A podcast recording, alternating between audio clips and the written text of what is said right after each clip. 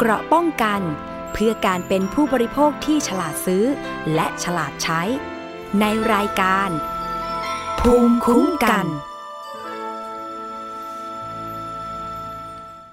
สวัสดีค่ะ คุณผู้ฟังต้อนรับเข้าสู่รายการภูมิคุ้มกันรายการเพื่อผู้บริโภคค่ะ ประจำวันพุธที่ 20 พฤษภาคม 2563 นะคะ พบกับดิฉันอภิคณาบุราริศค่ะ หรือว่าน้องปริมนะคะ ผู้สื่อข่าวรายการสถานีประชาชนค่ะ ก็จะมีเรื่องราวนะคะ มาฝากคุณผู้ฟัง ไม่ว่าจะเป็นเรื่องของความรู้เรื่องผู้บริโภค ความรู้เตือนภัยด้วยนะคะ เรื่องข้อกฎหมายต่างๆ ช่วงนี้ก็จะเป็นเรื่องของหลอกออนไลน์เนี่ยเยอะมากนะคะ เพราะว่า ของเราเนี่ยตอนนี้ต้องอยู่บ้านเนาะอยู่บ้านหยุดเชื้อนะคะเพื่อชาติ แต่ละคนก็จะใช้บริการออนไลน์นะคะ แต่ว่าคุณผู้ฟังมาดูช่องทางการติดตามรับฟังวิทยุของเราก่อนนะคะ ก็สามารถดาวน์โหลดนะคะรายการได้ที่ w w w t h a i PBS podcast นะคะ .com นะคะ แล้วก็แอปพลิเคชันไทย PBS Radio นะคะ w w ไทย PBS Radio Fan นะคะ แล้วก็รวมไปถึงสถานีวิทยุชุมชนที่เชื่อมโยงสัญญาณนะคะ มีหลายสถานีด้วยกัน รวมถึงสถานีวิทยุเครือข่ายอาร์เรดิโอวิทยาลัยอาชีวศึกษานะคะ ที่มีถึง 100 กว่าสถานีด้วยกันค่ะ แล้วก็สถานีวิทยุมหาวิทยาลัยแม่โจ้ด้วยนะคะ ที่เชียงใหม่ก็รับสัญญาณเราได้ด้วยนะคะค่ะคุณผู้ฟังสำหรับเรื่องการสัญจรแล้วก็กลับต่างจังหวัดตอนนี้ทางบคสเขาก็ เปิดแล้วนะคะให้ให้มีการกลับบ้านได้นะคะ ไปซื้อตั๋วแล้วก็แต่ทีนี้ก็ต้องจัดที่นั่งบนรถทัวร์เนี่ยแบบว่านั่งแบบสับฟันปลากันเลยแหละนะคะ ห้ามนั่งด้วยกันนะคะ ก็จะเป็นเรื่องของ social distancing ตอนนี้ก็ยังคงต้องเฝ้าระวังเรื่องการแพร่ระบาดซ้ำนะคะ เพราะว่า แม้ว่ามาตรการจะมีการผ่อนปรนนะคะ ไม่ว่าจะเป็นห้างเปิดแล้วนะคะ แต่ก็ต้องจำกัดคนเข้านะคะรถทัวร์เนี่ยให้บริการแล้วนะคะ กลับบ้านได้นะคะ ตอนนี้คุณผู้ฟังอยากจะโอ้โหกลับต่างจังหวัดนะคะ สงกรานไม่ได้กลับเนี่ยก็สามารถใช้บริการได้แล้วนะคะ ทางบคสก็บอกว่ายังคงต้องให้ผู้โดยสารนะคะ ใส่แมสนะคะ ใส่หน้ากากอนามัยหน้ากากผ้านะคะ แล้วก็วัดอุณหภูมิ นะคะ ไม่ให้มีไข้เกิน 37.5 องศาเซลเซียสด้วยกันนะคะ ก็เป็นการเฝ้าระวังอย่างต่อเนื่องนะคะ อย่าเพิ่งเเขาเรียกว่าอย่าเพิ่งประมาทนะคะ เพราะว่าเชื้อเนี่ยมันอาจจะกลับมาอีกก็ได้นะคะ อย่างประเทศจีนเกาหลีตอนนี้ก็ยังมีกระแสข่าวเรื่องเฮ้ยกลับมาอีกแล้วนะคะ เพราะว่าเขาบอกว่าตัวเลขเนี่ยมันมันอยู่ในระดับที่ที่น่าพอใจแล้ว แต่ทีนี้ถึงแม้ว่าจะเป็นผู้ป่วยเหลือแค่ศูนย์หรือ 1 หรือ2เนี่ย ก็ยังต้องเขาเรียกว่าอะไรนะ กาดอย่าตกนะคะยังต้องป้องกันอีกนะคะต้องป้องกันอีก เพราะว่าเราก็ไม่อยากให้เกิดการติดเชื้อหมู่ขึ้นมาอีกนะคะ ไม่ว่าจะไปร้านต่างๆ นานาไปตลาดนะต้องระวังนะคะ คุณผู้ฟังใส่ถุงมือไว้นะคะ ใส่ถุงมือใส่แมสใครที่กลัวหนักๆนี่ใส่ถุงมือไปเลยนะคะ บางคนก็ไม่ได้ใส่นะ แต่ก็พกเจลแอลกอฮอล์นะคะล้างมืออยู่ตลอดเวลาอ่าเรื่องแรกนะคะเป็นเรื่องที่เราติดตามเรื่องมาตั้งแต่ 3 ปีที่ผ่านมานะคะเป็นเรื่องเกี่ยวกับผู้บริโภคที่ใช้รถใช้ยานยนต์ต่างๆ แต่ทีนี้กลับมีปัญหาค่ะคุณผู้ฟัง ความคืบหน้านะคะของรถยี่ห้อ Mazda 2 นะคะที่มีผู้บริโภคเนี่ยร้องเรียนจำนวนมากรวมถึงมีการฟ้องศาลด้วยนะคะ เรื่องนี้นะคะล่าสุดเลยนะคะศาลอุทธรณ์เนี่ยมีการรับคดีรถยนต์ยี่ห้อ Mazda 2 รุ่น Sky Active นะคะเครื่องยนต์ดีเซล เป็นคดีกลุ่มแล้วนะคะ ผู้เสียหายก็เตรียมยื่นข้อเสนอขอเงินคืนเต็มจำนวน โอ้โห จะได้หรือเปล่านะนะคะ แล้วก็ขอนอกจากเต็มจำนวนแล้วนะคะ แล้วก็ยังขอค่าเสียโอกาสระหว่างการซ่อมรถยนต์ด้วยนะคะ เป็นรายวันเลยแหละ เดี๋ยวเรามีเรื่องราวเรื่องนี้นะคะ แล้วก็เดี๋ยวเรามีผู้เสียหายรวมถึงทนายความที่เข้ามาช่วยเหลือนะคะ เดี๋ยวเราไปติดตามสกู๊ปกันก่อนค่ะ ผ่านมานานเกือบ 3 ปีแล้ว ที่กลุ่มผู้ใช้รถยนต์ยี่ห้อ Mazda 2 รุ่น Sky Active เครื่องยนต์ดีเซล พยายามเรียกร้องขอให้ทางบริษัทออกมารับผิดชอบ หลังผู้ใช้รถยนต์อ้างว่าประสบปัญหาเครื่องยนต์สั่น รอบเครื่องตกเร่งไม่ขึ้น ขณะใช้ความเร็วระหว่าง 80-120 กิโลเมตรต่อชั่วโมง จนกระทั่งเมื่อเดือนเมษายนที่ผ่านมาศาลอุทธรณ์มีคำสั่งรับคดีเป็นคดีแบบกลุ่มเปิดแล้ว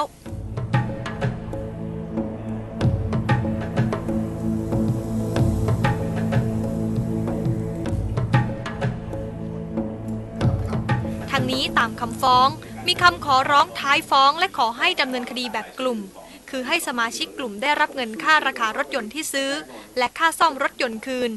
พร้อมกับได้ค่าขาดประโยชน์จากการที่ไม่มีรถใช้ระหว่างการซ่อมเป็นรายวัน วันละ 1,800 บาท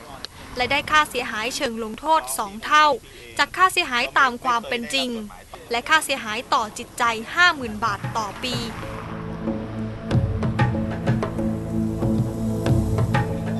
ที่ผ่านมาผู้ใช้รถจากหลายจังหวัดทั่วประเทศเคยรวมตัวยื่นเรื่องร้องเรียนต่อคณะกรรมการคุ้มครองผู้บริโภคหรือสคบและมูลนิธิเพื่อผู้บริโภคแล้วนำไปสู่การคืบหน้าทางคดีความธิดารัตน์อนันตรกิติ ไทย PBS รายงาน ค่ะ เรื่องนี้นะคะมีผู้ที่ลงทะเบียนเพื่อที่จะฟ้องร้องเนี่ย ประมาณ 70-90 คนว่าอย่างนั้นนะคะ จริง ๆ แล้วเห็นบอกว่ามีผู้เสียหายนับพันคนเลยทีเดียวอ่าเรื่องนี้จะเป็นอย่างไร เดี๋ยวเรามีตัวแทนผู้เสียหายไปคุยพร้อมกันนะคะ คุณพัทรกรนะคะ อยู่ในสายกับเรา เป็นตัวแทนผู้เสียหายนะคะ สวัสดีค่ะ คุณพัทรกรคะสวัสดีครับค่ะท่านผู้ฟังแล้วก็ผู้ดำเนินรายการคุณปิ่มนะครับค่ะ ค่ะ สวัสดีค่ะ เรื่องราวผ่านมาสามปีแล้วใช่ไหมคะ เป็นยังไงบ้าง ค่ะเอ่อ ถ้าจุดเริ่มต้นเนี่ย เราก็เป็นเอ่อผู้บริโภคคนหนึ่งนะครับ ที่ประสบปัญหาค่ะเอ่อในการใช้สินค้าของทางผู้ประกอบการก็เอ่อทวงสิทธิ์ค่ะในการที่จะเรียกร้องว่าสินค้าคุณมีปัญหาเอ่อทางผู้ประกอบการเนี่ยเอ่อช่วยชี้แจงหรือมีนโยบายในการเอ่อปฏิบัติต่อผู้บริโภคอย่างไรค่ะนะครับและนี่คือจุดเริ่มต้นอืมนะครับ แล้วก็ค่ะที่ผ่านมาเนี่ยเอ่อสิ่งที่เราเรียกร้องไปเนี่ยมันไม่ได้รับการตอบสนอง นะครับอืมแล้วทีนี้เนี่ยล่าสุดเนี่ยมันมีการชี้แจงจากทางยี่ห้อนี้ไหมคะทุกวันนี้ก็ยังไม่เคยได้รับการชี้แจงเอ่อทุกว่าวันนี้ยังสารอเหอยู่ตุของสินค้าอืมเอ่อชำรุดบกพร่องค่ะเรื่องเครื่องยนต์สั่นและเร่งไม่ขึ้นขณะขับขี่เนี่ยมันอืมเกิดจากอะไรนะครับค่ะเอ่ค่ะอมีแต่นโยบายว่าเออถ้าเสียก็มาซ่อมอะไรเงี้ยแล้วก็ค่ะในส่วนของการโฆษณาสินค้าตัวเองเนี่ยเขาก็บอกว่าเอ่อรถรุ่นเนี้ยมันเอ่อดูแลรักษาง่ายแล้วก็ทนทานแต่ข้อเท็จจริงเนี่ยมันไม่ได้เป็นอย่างโฆษณานะครับอืมตาม คุณพัทรกรส่วนของผมที่ที่ค่ะครับค่ะ ตอนนั้นคุณพัทรกรซื้อซื้อรถประมาณปีไหนคะ แล้วก็มาเจอปัญหาประมาณสักช่วงไหน รถซื้อเป็นรถที่เป็นเทคโนโลยีใหม่ที่ทางผู้ประกอบการเคลมเอาไว้นะว่าเป็นเทคโนโลยีใหม่ ซื้อตั้งแต่เอ่อเป็นรุ่นแรกเลยเหมือนกับอืมเป็นหนูลองยาตั้งแต่2015ค่ะนะครับค่ะค่ะแล้วก็ภายหลังจากนั้นเนี่ยเอ่อประมาณสักสามหมื่นโลก็เริ่มมีปัญหาละ แล้วก็เอ่อผ่านมาหนึ่งปีเนี่ยก็มีปัญหาใหญ่ในส่วนของเรื่องความปลอดภัยในการขับขี่ค่ะซึ่งเราไม่ได้เป็นคนเดียวนะครับ พอเราเอ่อจากการที่เริ่มต้นเนี่ย ก็มีไปร้องเรียนทางสคบ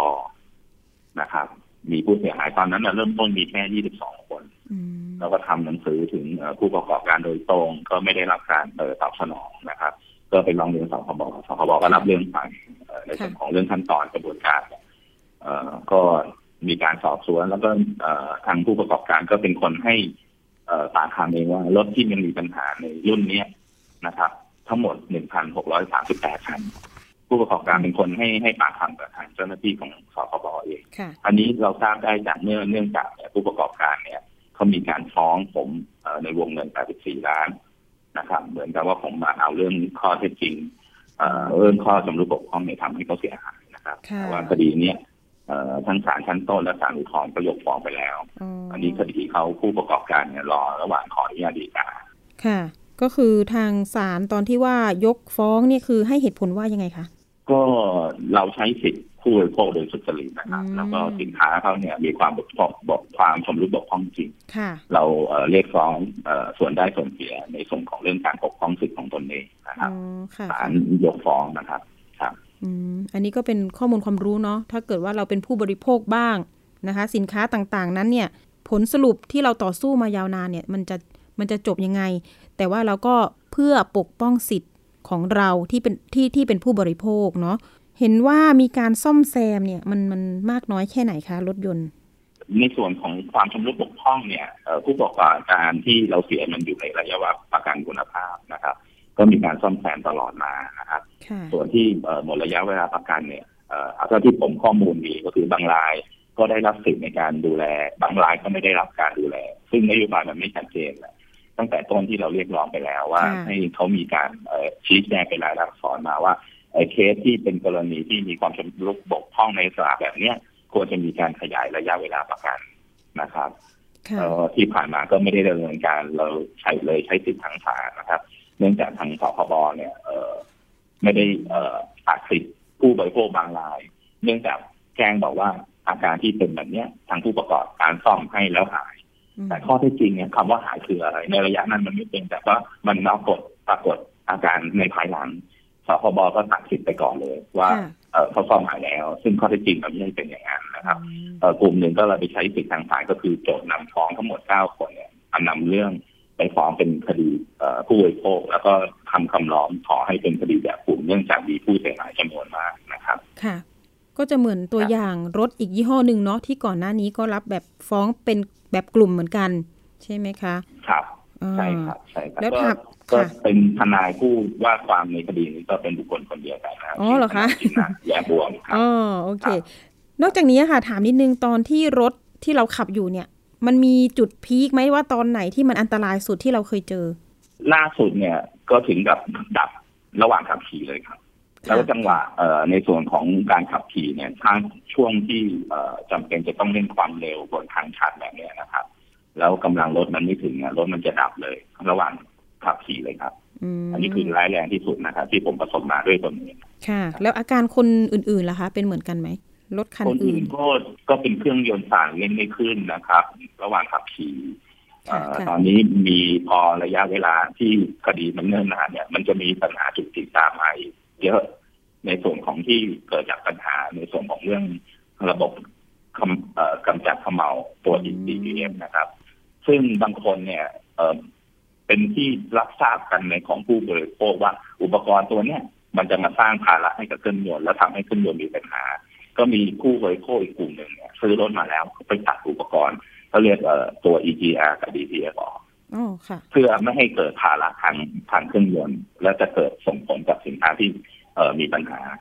เขาเรียกตัดอะไรนะคะ ระบบอะไรนะคะ อีกทีหนึ่งชัดระบบเอ่อ EGR แล้วก็ EGR DPF ครับๆช่วยช่วยใช่ครับอะไรบ้างเป็นระบบระบบนั้น ระบบเนี้ย EGR เป็นการลดเขมเหลาอืมหรือลดไอเสียเนี่ย เอามาวนใช้ในระบบเครื่องยนต์เพื่อให้ผ่านมาตรฐานของยูโรไฟซึ่งทางผู้ประกอบการเนี่ยเป็นคนขอยื่นเดียวไอว่ารถรุ่นนี้ยี่ห้อนี้เอ่อมีมลพิษต่ำเพื่อให้ติดเดียวไอในการลดหย่อนภาษีนะครับค่ะแต่อุปกรณ์ตัวเนี้ยซึ่งเอ่อทุกคนเชื่อว่ามันคือต้นเหตุของปัญหาอ๋อค่ะนะครับค่ะตอนนี้กิจการเอ่อที่รับตัดอุปพวกเนี้ย อุปกรณ์ชุดเนี้ยเอ่อเจริญเติบโตก้าวหน้ามากค่ะ ก็คือหมายถึงว่าบริษัทเนี้ยเขาตัดไอ้ตัวระบบนี้ออกไปเหรอคะไม่ใช่ไม่ใช่ครับยังไงนะคะผู้บริโภคไปตัดเองฮะผู้บริโภคตัดเองหมายถึว่าอุปกรณ์ชุดนี้อุปกรณ์ชุดนี้ขายมาพร้อมเอ่อตัวรถนะครับ ก็เป็นเทคโนโลยีในการเอ่อขจัดเอ่อไอเสียหรือลดมลพิษต่างอ๋อค่ะๆนะครับ แต่ว่าเราเชื่อว่าอุปกรณ์ชุดนี้นะครับเอ่อเป็นการสร้างภาระให้กับเครื่องยนต์และมีปัญหาต่อเนื่องอ๋อถึงข้อชำรุดบกพร่อง ก็รุ่นใหม่ๆที่เขาซื้อเขาทราบเขาซื้อรถรุ่นนี้มา แล้วก็ไปตัดอุปกรณ์ชุดนี้ออกก็คือแทนที่มลพิษมันจะน้อย คุณไปตัดระบบนี้ มันก็เหมือนกับเป็นรถดีเซลทั่วไปที่ปล่อยมลพิษ PM 2.5ออกมาครับอือฮึไม่มีการตัวกรองเอ่อมลพิษออกนะครับ ค่ะ แล้วทีนี้คนที่ตัดเนี่ยทางทางบริษัทก็คือเขาเขามองว่ายังไงคะก็เป็นสิทธิ์ของผู้บริโภคอืมนะสมมติว่าเราซื้อมาอยู่ในความครอบครองแล้วเราไปตัด ผู้ประกอบการยิ่งดีใจหรือเพราะว่าคุณตัดคุณไปดัดแปลงสภาพรถคุณมาลึกร้องอะไรกับเราไม่ได้อ่าใช่ไหมคนที่ตัดออกเนี่ยใช่ครับปรากฏว่าก็เขาไม่รับที่จะต้องมาชดเชยหรือมาเยียวยาหรือรับผิดชอบใดๆถูกไหมใช่ในในในคดีก่อนหน้านี้มันก็จะเป็นแบบนี้นะใครที่ไปเอ่อตัดแต่งอุปกรณ์ที่ค่ะเป็นบริวารมาตรฐานจากทางผู้ประกอบการอืมเอ่อทางผู้ประกอบการก็ก็ โต้แย้งสิทธิ์ว่าอ๋อเนี่ยมีการค่ะดัดแปลงก็ซึ่งเขาก็ไม่รับผิดชอบมันก็อ๋อผู้ประกอบการจะได้ประโยชน์ในส่วนของเรื่องนี้ไปค่ะค่ะครับคนที่ดัดแปลงก็ไม่สามารถที่จะมายื่นฟ้องได้เหมือนกลุ่มของทางคุณพระกรใช่ไหมคะใช่ครับอืมใช่ก็เป็นข้อที่จะต้องมาต่อสู้กันอีก ทางนั้นก็เสียสิทธิ์ไปเลย ตอนนี้เขายังก็ต้องใช้รถต่อไปอะเนาะใช่ไหมคะใช่ครับอืมก็เอ่ออย่างที่ผมเรียนไม่ทราบก็คือผู้บริโภคเนี่ยเขายอมยอมเองที่จะไม่เรียกรับสิทธิ์ตรงนี้ก็คือโอเคอุปกรณ์ตัวนี้ ที่ทุกคนเข้าใจว่าตัวนี้คือปัญหาก็เลยไปตัดออกค่ะนะครับเอาละเดี๋ยวเราจะประสานทางทนายความนะคะ จากมูลนิธิเพื่อผู้บริโภคที่เข้ามาช่วยเหลือเนาะตอนนี้ ก็คดีความเนี่ยศาลอุทธรณ์ใช่ไหมคะศาลอุทธรณ์รับคดีนะคะ แล้วเราจะนัดฟ้องหรืออะไรยังไงเมื่อไรคะพี่ ทนายอยู่ในสายไหมครับทนายจินอยู่ในสายยังครับยังกำลังต่อสายไปนะคะ อีกสักครู่ค่ะอ๋ออีกสักครู่ครับค่ะเอ่อตอนนี้เนี่ยเป็นยังไงบ้างขั้นตอนของศาล ศาลอุทธรณ์เนี่ยพลิกคำพิพากษาจากศาลชั้นต้นว่าให้เอ่อรับคดีนี้เป็นคดีกลุ่มนะครับอืมหลังจากนี้เนี่ยก็จะมีการบอกกล่าว เอ่อในส่วนของผู้ใช้รถยนต์รุ่นนี้อืมแล้วก็มีเอ่อข้อสำรุปกับพวงแบบนี้ ให้สามารถเข้ากลุ่มได้ค่ะค่ะแล้วในขณะเดียวกันเนี่ย ผู้บริโภคที่เป็นเอ่อสมาชิกของกลุ่มผู้เสียหายอยู่แล้ว ที่ฟ้องคดี ก็สามารถจะออกออกจากกลุ่มได้ค่ะ นะครับ ภายในกรอบระยะเวลากฎหมายที่เอ่อทางศาลจะเป็นคนกำหนดไว้นะครับ ตอนนี้ก็เอ่อรอให้คำประกาศนี้ออกมาอย่างเป็นทางการเนี่ย ก็จะเผยแพร่ทางสื่อนะครับเพราะตามกฎหมายเอ่อวินาคดีกลุ่มเนี่ยก็จะมีการเอ่อเงื่อนไขว่าถ้าสมมติรับรับเป็นคดีกลุ่มแล้ว ก็จะมีกรอบเวลาว่าจะต้องประกาศคำบอกกล่าว เพื่อเชิญชวน ให้ผู้เสียหายรายอื่นๆเนี่ยรับทราบเป็นปัญหาและเข้ากลุ่มได้ค่ะแล้วก็ค่ะให้ออกจากกลุ่มได้ครับ ค่ะ ค่ะ คุณพัทรกรคะตอนนี้เรามีสายของทนายจินนะแย้มอ่วมนะคะ ทนายความจากทางมูลนิธิเพื่อผู้บริโภคอยู่ในสายกับเราแล้ว สวัสดีค่ะท่านทนายคะ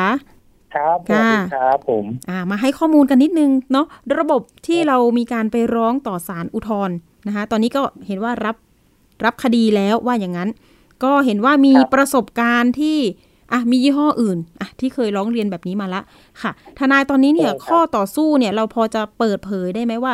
มันจะต้องไปในทิศทางไหนอะค่ะ คือจริงๆก็พิสูจน์พิสูจน์ให้ศาลเห็นว่ารถรถยี่ห้อนี้หรือรถรุ่นนี้เนี่ยมันมีมันมีความบกพร่องอะไรบ้างที่ปรากฏจากการใช้งานของผู้บริโภค ซึ่งเราก็ต้องนำเสนอให้ศาลเห็น แล้วก็ว่ากันด้วยพยานหลักฐานนะครับว่าจากจากที่ผู้บริโภคใช้งานมาจริงแล้วก็ระหว่างการใช้งานเกิดประสบปัญหาอะไรบ้างที่เกี่ยวกับ ตัวเครื่องยนต์หรือว่าส่วนอื่นๆของรถยนต์ และมันมีปัญหากระทบต่อการใช้งานนะครับ ค่ะ ตอนนี้ก็คือมีผู้เสียหายที่รวมกลุ่มกันเนี่ยเน็ตเน็ตๆเลยเนี่ยตอนนี้ประมาณสักจำนวนกี่คนคะท่านทนายคือจริง ๆ ผู้เสียหายเนี่ยจริง ๆ เราเริ่มต้นจากการรวบรวมโดยอ่าเพจภาคีผู้บริโภคและอำนาจผู้บริโภคเนี่ยเอ่อตอนนั้นเนี่ยมีคนลงชื่อมาประมาณ200กว่าคน และตอนหลังเนี่ย ก็เป็นธรรมดาครับทุกทุกคดีที่ผู้บริโภค ก็จะรู้สึกเหนื่อยล้า แล้วก็ไม่อยากจะต่อสู้ในระยะทางที่ยาวไกลบางคนก็อ่าอาจจะแบบว่าเออไม่เอาแล้วฉันไม่เอาแล้วฉันขายรถทิ้งอะไรอย่างเงี้ยค่ะค่ะมันก็จะเข้าใจเยอะอืมแต่ปัจจุบันเนี้ยก็คนที่ยังอยู่ยังยังยังคงอยู่แล้วก็ยังติดต่อประสานงานกันอยู่ก็ประมาณร้อยคนนะครับ แล้วก็เอ่อแต่เนื่องจากว่าคดีกลุ่มเนี้ยมันไม่ใช่เป็นคดีกลุ่มแบบปิด มันเป็นคดีกลุ่มแบบเปิด เพราะฉะนั้น ตัวสมาชิกเริ่มต้นที่เกิดขึ้นประมาณสองร้อยถึงสองร้อยคนเนี้ยมันเป็นเพียงแค่เหมือนกับเป็นผู้บุกเบิกค่ะเมื่อวันหนึ่งที่ศาลสั่งรับเป็นคดีกลุ่มปุ๊บเนี่ย มันจะเป็นออโต้อินพุตนั่นหมายความว่าอ่าทุกคนที่ใช้รถรุ่นนี้ยี่ห้อนี้นะครับ แล้วประสบปัญหาในลักษณะนี้จะได้รับความคุ้มครองหมด คือคำพิพากษาไอ้คำสั่งของศาลและคำพิพากษา จะทั่วถึงไปทุกคนแม้ว่าเขาจะไม่ได้มาลงชื่อ ค่ะ แต่ตอนนี้ยังยังเป็นการเริ่มต้นอยู่ใช่ไหมคะ ก็คือมันเป็นการเริ่มต้นในเรื่องศาลกำลังตรวจสอบตามคำร้องว่าจะรับเป็นคดีกลุ่มหรือไม่เนี่ยศาลดูว่าโดยลักษณะของความเสียหาย เนี่ยมันมันเข้าข่ายที่จะเป็นคดีกลุ่มได้ไหมเมื่อศาลอ่าศาลชั้นต้นผ่านไปแล้วตอนตอนนี้ไปถึงศาลอุทธรณ์และศาลอุทธรณ์มีคำสั่งและคำสั่งเป็นที่สุดแล้ว นั่นหมายความว่าศาลรับเป็นคดีกลุ่ม เมื่อรับเป็นคดีกลุ่มเนี่ย มันก็จะมีผลถึงทุกคนอย่างที่ผมบอกที่ใช้รถรุ่นนี้ยี่ห้อนี้แล้วมีปัญหาค่ะแต่หลังจากนี้เป็นเรื่องของการพิสูจน์พยานหลักฐานว่าพยานหลักฐานที่เราฟ้องไปเนี่ยศาลมองว่า เออมันมันฟังขึ้นไหม ถ้าฟังขึ้นเราชนะอ่าผู้ประกอบการแพ้ก็ต้องเยียวยาผู้อ่าบริโภคทุกคนที่มีปัญที่ได้รับผลกระทบจากตรงนี้ครับอืมค่ะ อะทุกคนอย่าเพิ่งท้อว่างั้นเหอะผู้บริโภคทั้งหลายนะคะ ค่ะ ก็ต้องมาดูผลนะ แต่ทีนี้คนที่ต่อสู้มาก่อน อันดับแรกเนี่ยก็เห็นว่าเป็นคนที่เสียสละแหละเนาะว่าเสียเวลาเวลามาหน่อยนะคะ เพื่อที่จะเดินต่อว่างั้นค่ะ ท่านทนายแล้วแล้วคดีก่อนหน้าเนี้ค่ะ ของอีกยี่ห้อหนึ่งเราจะเอ่ยชื่อหรือเปล่าเดี๋ยว อะไม่เอ่ยก็ได้ ได้ได้ครับพราะว่าเป็นยังไงบ้างคดีในชั้นศาลที่มันมีคำพิพากษาไปแล้ว คือคดีสอบจริง ๆ มันเป็นอ๋อข่าวโอเคโด่งดังมากอยู่แล้วครับค่ะค่ะก็เอ่อคดีนี้เนี่ย ก็ตอนนี้ศาลพิพากษาชั้นต้นพิพากษาไปแล้ว อยู่ระหว่างที่ศาลอุทธรณ์พิพากษา แต่ระหว่างที่ศาลอุทธรณ์พิจารณาอยู่เนี่ย ได้ศาลท่านได้โปรดอ่ามีกรุณาเมตตาให้ ให้อ่าระหว่างผู้ประกอบการกับผู้บริโภคที่ยังมีปัญหากันอยู่เนี่ยมาไกลเกลี่ยในชั้นศาลในในศาลอุทธรณ์ซึ่งก็ค่ะมีคนที่จบไปในระหว่างไกลเกลี่ยชั้นศาลอุทธรณ์เนี่ยอ่าเกือบร้อยคนเหมือนกันโอ้ค่ะค่ะก็คือเหมือนแต่ว่าได้ได้ได้ค่าเยียวยาที่พอใจก็ก็ออกไป แต่ก็ยังมีคนที่บอกว่าเออ ฉันไม่ต้องการฉันต้องการสร้างบรรทัดฐาน เพราะฉันเหนื่อยกับการที่แบบผู้บริโภคต้องมาทนแบบนี้วนปัญหาวนเวียนเนี่ยก็จะมีคนอ่าแบบนี้อยู่อีกเป็นร้อยคนที่อ๋อรอให้ศาลพิพากษาออกมาให้เป็นบรรทัดฐานอะไรเงี้ยฮะอืมอืมก็เยียวยาในอืมส่วนที่ต่างฝ่ายทั้งสองฝ่ายแหละรับรับได้ใช่ไหมคะ อืมใช่อืมใช่ครับ คือจริง ๆ คดีกลุ่มเนี่ยฮะต้องเรียนให้ทราบว่าในประเทศไทยเรามันยังเป็นอะไรที่ใหม่ แต่แต่สำหรับผมเนี่ย ผมทำคดีกลุ่มอย่างคดีแรก ๆ เริ่มต้นที่รู้จักกันในประเทศไทยก็คือคดีปอด แต่ว่าจริง ๆ ปัจจุบันเนี้ยที่ผมทำเป็นคดีกลุ่มนอกจากเป็นเกี่ยวกับปัญหารถยนต์แล้วเนี่ยยังมีเกี่ยวกับบ้านอืมแล้วก็คอนโดอะไรพวกเนี้ยที่ที่มันยังวนเวียนอยู่ในสังคมอยู่เยอะมาค่ะกค่ะเราเราเราจึงพยายามที่จะบอกว่า เราอย่าหนีปัญหาเลย เรามาช่วยกันเอ่อสร้างบรรทัดฐานดีกว่า เพื่อเราจะได้ไม่ต้องวนมาเจอปัญหาเหล่านี้อีกอะค่ะ ตอนนี้ถือว่าเป็นคดีกลุ่มที่เท่าไหร่แล้วคะ พอจะมีตัวเลขไหมเอ่ยโอ้คือคือที่ผมทำอยู่เนี่ยมันประมาณเกือบสิบคดีเกือบอืมสิบคดี แต่ว่าที่ที่ปัจจุบันเนี้ยเอาจริง ๆ ที่ทำเป็นคดีกลุ่มกันจริง ๆ เนี่ย ผมว่า ก็ยังถือว่าน้อยน่าจะไม่ถึงยี่สิบคดีฮะน่าจะไม่ถึงยี่สิบคดีอืมอืมตอนนี้ทางรายการก็จะมีทั้งค่ะเกี่ยวค่ะเอ่อถ้าถ้าเคยได้ยินก็อาจจะมีคดีกลุ่มที่เป็นเหมืองแร่เหมืองทองอะครับ ที่ค่ะพิจิตรค่ะอันนั้นก็อ๋อศาลเพิ่งจะสั่งรับเมื่อต้นปีนี้เองอันนั้นสืบมาสามปีนานมากในในค่ะการในชั้นไต่สวนแล้วก็จะมีคดีโคเลคิง ซึ่งก็ยังยังอยู่ในการอืมในการพิจารณาว่าศาลจะสั่งรับหรือไม่รับค่ะค่ะแล้วก็ยังมี คดีอื่นๆ อีกมากที่ยังอยู่ระหว่างไต่สวนอะไรเงี้ยครับแต่ในอืมส่วนของผมเนี่ยนอกจากคดีรถยนต์ คดีอ่าหมู่บ้าน คดีคอนโด ก็ยังมีคดีพวกตราสารหนี้ที่เป็นหุ้นกู้อะไรพวกเนี้ยที่ในตลาดหลักทรัพย์อะอืมค่ะ ตอนนี้ทางรายการสถานีประชาชนเองนะคะก็ได้รับเรื่องการร้องเรียนเกี่ยวกับที่อยู่อาศัยเยอะเหมือนกันนะคะ ล่าสุดเลยเป็นเรื่องคอนโดค่ะ พี่ทนาย อืมคือจริงๆเนี่ยค่ะผมผมอยากให้ผู้บริโภคเนี่ย อย่าท้อแล้วก็อย่ารู้สึกว่าปัญหาเอ้ยฉันทิ้งทิ้งไปเหรอไม่เป็นไรเดี๋ยวค่อยไปหานู่นนี่คือมันกลายว่าสุดท้ายสมมติเอายกตัวอย่างคุณซื้อคอนโดนี้มีปัญหาคุณบอกคุณขายทิ้งไป แต่วันหนึ่งถ้าเกิดคุณมาซื้อบ้าน ซื้อซื้อมือถือซื้อรถซื้ออะไรอีกก็ถ้าคุณไม่สร้างมาตรฐานเอาไว้ คุณจะกลับมาเจอปัญหาเดิมๆจริงๆจึงอยากให้ผู้บริโภคเนี่ย คิดมากกว่าความเสียหายส่วนตัว แต่ให้คิดว่าเฮ้ยเรากำลังสร้างสังคมให้มันดีขึ้นอืมเราไม่เอาเปรียบกันผู้บริโภคไม่เอาเปรียบผู้ประกอบการ ผู้ประกอบการก็ไม่ควรเอาเปรียบผู้บริโภค แล้วเราอะจะรู้สึกว่าเออสังคมเนี่ยมันน่าอยู่ มันไม่ไม่ต้องมาเจอปัญหาซ้ำๆเดิมๆแบบอืนี้มค่ะพี่ทนายตอนนี้เรามีสายของคุณพรกพัทรกรนะคะ อยู่ในสายกับเราด้วยค่ะ ตอนนี้ครับมีมีการจะนัดหมายอะไรเจอกันอีกไหมคะ หรือว่ายังไงเอ่ย ตอนนี้เอ่อเออรอคำสั่งทางทางศาลอยู่เรื่องคำบอกกล่าวนะครับอืมใช่ได้เลยก็คือทางที่พี่ธนากรมา พูดเนี่ยก็คือมันเป็นขั้นตอนหลังจากศาลพิพากษาเสร็จปุ๊บเนี่ยเราเราจะต้องมีการทำประกาศเพื่อแจ้งให้ทุกคนในประเทศไทยเนี่ยได้ที่ใครที่ใช้รถรุ่นเนี้ยจะต้องได้รับทราบข้อมูลข่าวสารนี้ ซึ่งค่ะเราเนี่ยก็จะใช้วิธีการประกาศทางสื่อพิมพ์ตามกฎหมายเนี่ยบังคับให้ประกาศทางสื่อพิมพ์อยู่แล้ว แล้วก็อาจจะเป็นสื่อทางศาลหรือสื่อโซเชียลมีเดียอะไรต่างๆ เพื่อให้ทุกคนเนี่ยเข้าถึงข้อมูลและรับรู้ข่าวสารเหล่านี้อืมแล้วหลังจากนั้นเนี่ยแต่แต่แต่ช่วงนี้เนื่องจากมันติดปัญหาเรื่องโควิด มันก็เลยอ่า process ทางด้านศาลมันก็เลยมีการเลื่อนหรือว่าอืมอ่าขยายระยะเวลาไปนิดนึง ซึ่งค่ะก็อาจจะมีความล่าช้าไปบ้าง แต่ว่าก็ก็คิดว่าน่าคิดว่าในกระบวนการต่อไปที่เป็นการสืบพยานที่จะที่ผู้เสียหายจะได้มาเจอในชั้นศาลเนี่ย น่าจะไม่ไม่หลังจากนี้ไม่น่าจะเกินหนึ่งปีน่าจะจบแล้วครับ อืม เรื่องมาสด้านี่ก็น่าจะจบภายในหนึ่งปีใช่ อะรออีกหน่อยนะ คุณพัทรกร เป็นกำลังใจให้ผู้บริโภคนะคะ ทุก ๆทท่านด้วยขอบคุณครับอ่าครับเดี๋ยวเดี๋ยวอาจจะต้องขอค่ะ คุณพัทรกรฝากสุดท้ายนี้กับผู้บริโภคนิดนึงค่ะ เกี่ยวกับซื้อครับครับรถยนต์ก็ต่างๆก็ย้ำกับกับคำพูดของทนายจินเนาะว่าเอ่อผู้บริโภคเนี่ยถ้าไม่รู้จักรักษาสิทธิตนเองเนี่ยอย่างที่ผมบอกก็คือว่าถ้าไม่รักษาสิทธิตนเอง นอกจากเดือดร้อนตัวเองแล้วเนี่ยมันส่งผลกับผู้บริโภครายใหม่ที่จะเกิดขึ้น ผมยกตัวอย่างเนี่ย กรณียี่ห้อรถยี่ห้อเนี่ยแต่เป็นรุ่นอื่นเนี่ยมีผู้บริโภคเนี่ยที่เอ่อเครื่องยนต์ดับมาสี่รอบแล้วอืมแต่ว่าไม่ใช้สิทธิ์เรียกร้องเนี่ยค่ะแล้วผู้ประกอบการก็ไม่ได้มาสนใจที่จะเอ่อมีการรีคอร์หรือปรับปรุงแก้ไขให้ระบบมันดีขึ้นเนี่ยอืมการขับรถยนต์แล้วมันดับกลางทางเนี่ย ผมว่ามันเป็นสินค้าที่มันไม่ปลอดภัยนะในมุมมองของผมเนี่ยอ่าแต่ว่าผู้บริโภคไม่รักษาสิทธิ์ที่จะไปเรียกร้องเนี่ย คนที่เป็นภาระต่อไปก็คือผู้บริโภครายใหม่ที่ก็ไม่ทราบเรื่องก็ไปซื้ออุดหนุนยี่ห้อนี้ แล้วก็มาเจอปัญหาแบบเดียวกัน